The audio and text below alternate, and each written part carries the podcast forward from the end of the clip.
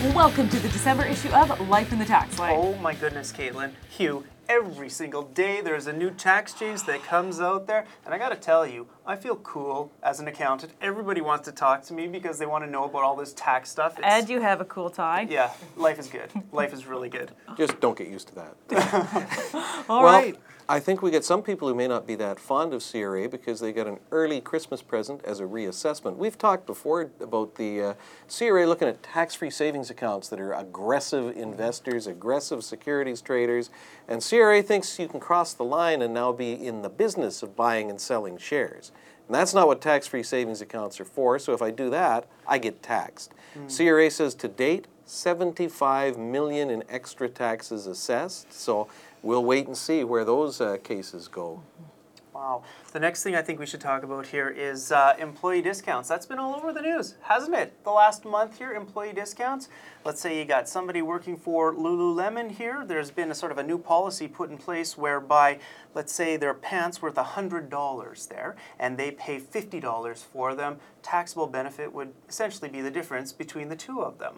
Well, that's sort of the new proposal. In the past, really, they only cared about how much did it cost Lululemon to actually make those pants. And let's say it was uh, $50 as well. If they paid 50, you bought it for 50, no real issue. But if you paid less than that, that's where the issue would be. So we have had the Prime Minister and the Minister of National Revenue come out saying, hold on, hold on. Uh, we may not actually go ahead with this policy here. So uh, they pulled their folio. We await to see what the final rules will be. Uh, Katie, Hugh, any thoughts on that? Well, I hope if they want to change the rules, then the Prime Minister, the Minister of National Revenue, will do that the right way, fix the legislation, mm. not just tell CRA, mm-hmm. here's how we would like you to interpret the rules. All right.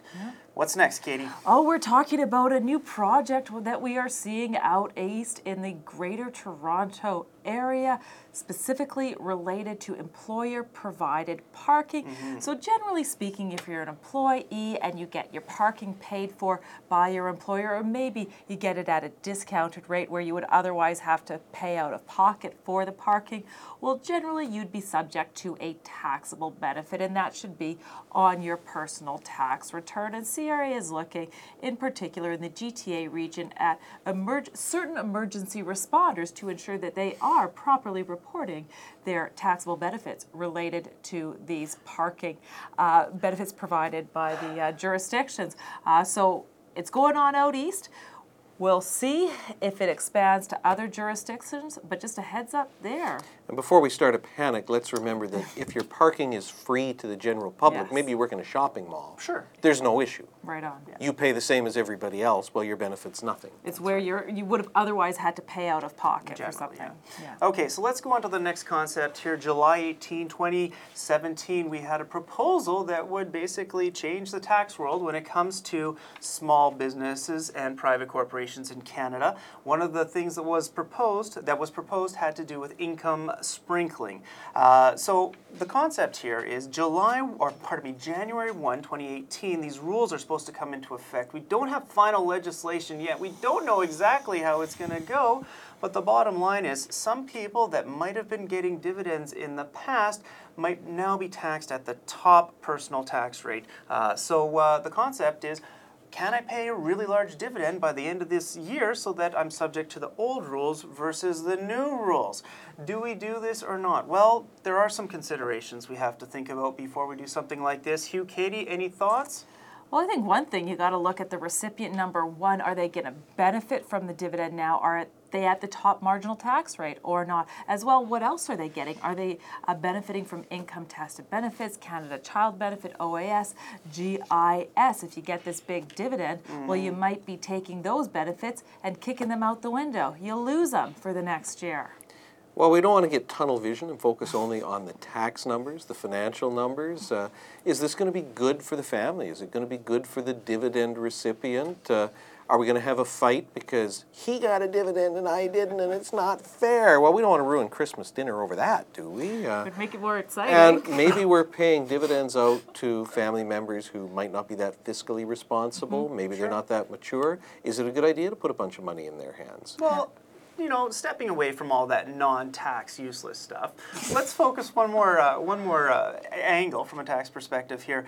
Um, dividends that are considered unreasonable will be subject to top rates. So that going forward, if the rules pass as they currently are, so uh, the concept is if I pay a huge dividend by year end, does that mean any other dividends I receive in the future will now be unreasonable? So we've got to think about those angles too. And of course, that issue is going to be very closely tied to the legislation when it comes out. Yes. Oh, by the way, Hugh, don't you just love this? When is the legislation going to come out? Well, later in the fall, which as Canadians we may think is already passed, but technically the last day of fall is December 20th. So look forward to that early Christmas present. All right. Well, let's move on to the next issue. Uh, another tax proposal stemming from this July release uh, related to the taxation of dividends. We have proposed changes to the taxation of certain type of passive investment income. When I say changes, all you have to think is increases. We have uh, some pretty sizable proposed increases to the taxation of passive investments.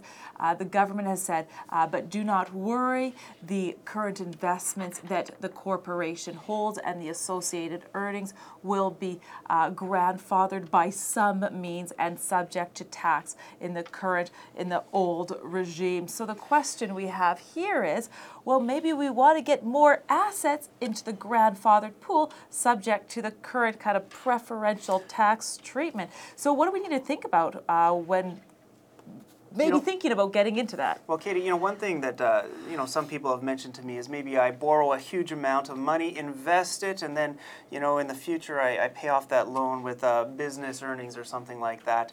Um, you know, can I do this? Well, you know, I don't know if you can do it or not, but let's talk about some considerations, some things you really have to be careful with. First of all, we're shooting this on November 22nd, so any day now the rules could change. It's 10 minutes. The rules so could change. nervous. Um, so, so where are some of the, the, the weaker areas? Uh, Hugh, why don't we talk about how the grandfathering could happen? Well, as you said, Joe, we're really rolling the dice. We don't know how the grandfathering is going to work. Will it be the total investment passive assets in the corporation? Will it be the net assets so that if I borrow a million dollars, get another million of uh, assets, it all comes out in the wash and zeroes out back to where I mm-hmm. was before? Will it even be assets? Will they look at the income from passive in- earnings instead of looking at the assets themselves when they grandfather this? Well, we just don't know. That's mm-hmm. right. Oh, one, the other one, specific assets Yeah. versus an asset pool. So, you know, again, we don't know. The other thing, too, is dates. Hey, Katie? Oh, when is when are the assets going to be grandfathered? Yeah, There's- you know, assets as of what date will be grandfathered. Yeah. yeah. Possible dates, July 18, 2017, original proposals. Maybe the end of this year, maybe the end of next year, maybe budget date. Bottom line is, there's a lot of uncertainty, so if we do something now, it may not help us anyways. And When's the say- finance minister's birthday? So, Hugh, any, any overall takeaways that, you know, on how we deal with this? I think whatever we do, we're speculating. We don't really know what the rules are going to look like. We're not going to know until it's too late, in all likelihood. We're not going to hear about anything about this until next year's budget in 2018, according to the Department of Finance. So it's kind of like uh, diving off the dock and hoping there's enough water there before you hit the rocks. Uh, some people may prefer to be more conservative and wait and see what the lay of the land is. This could be a real home run if you gamble, or you could end up with a bunch of transaction costs and no benefit to show for it. All right.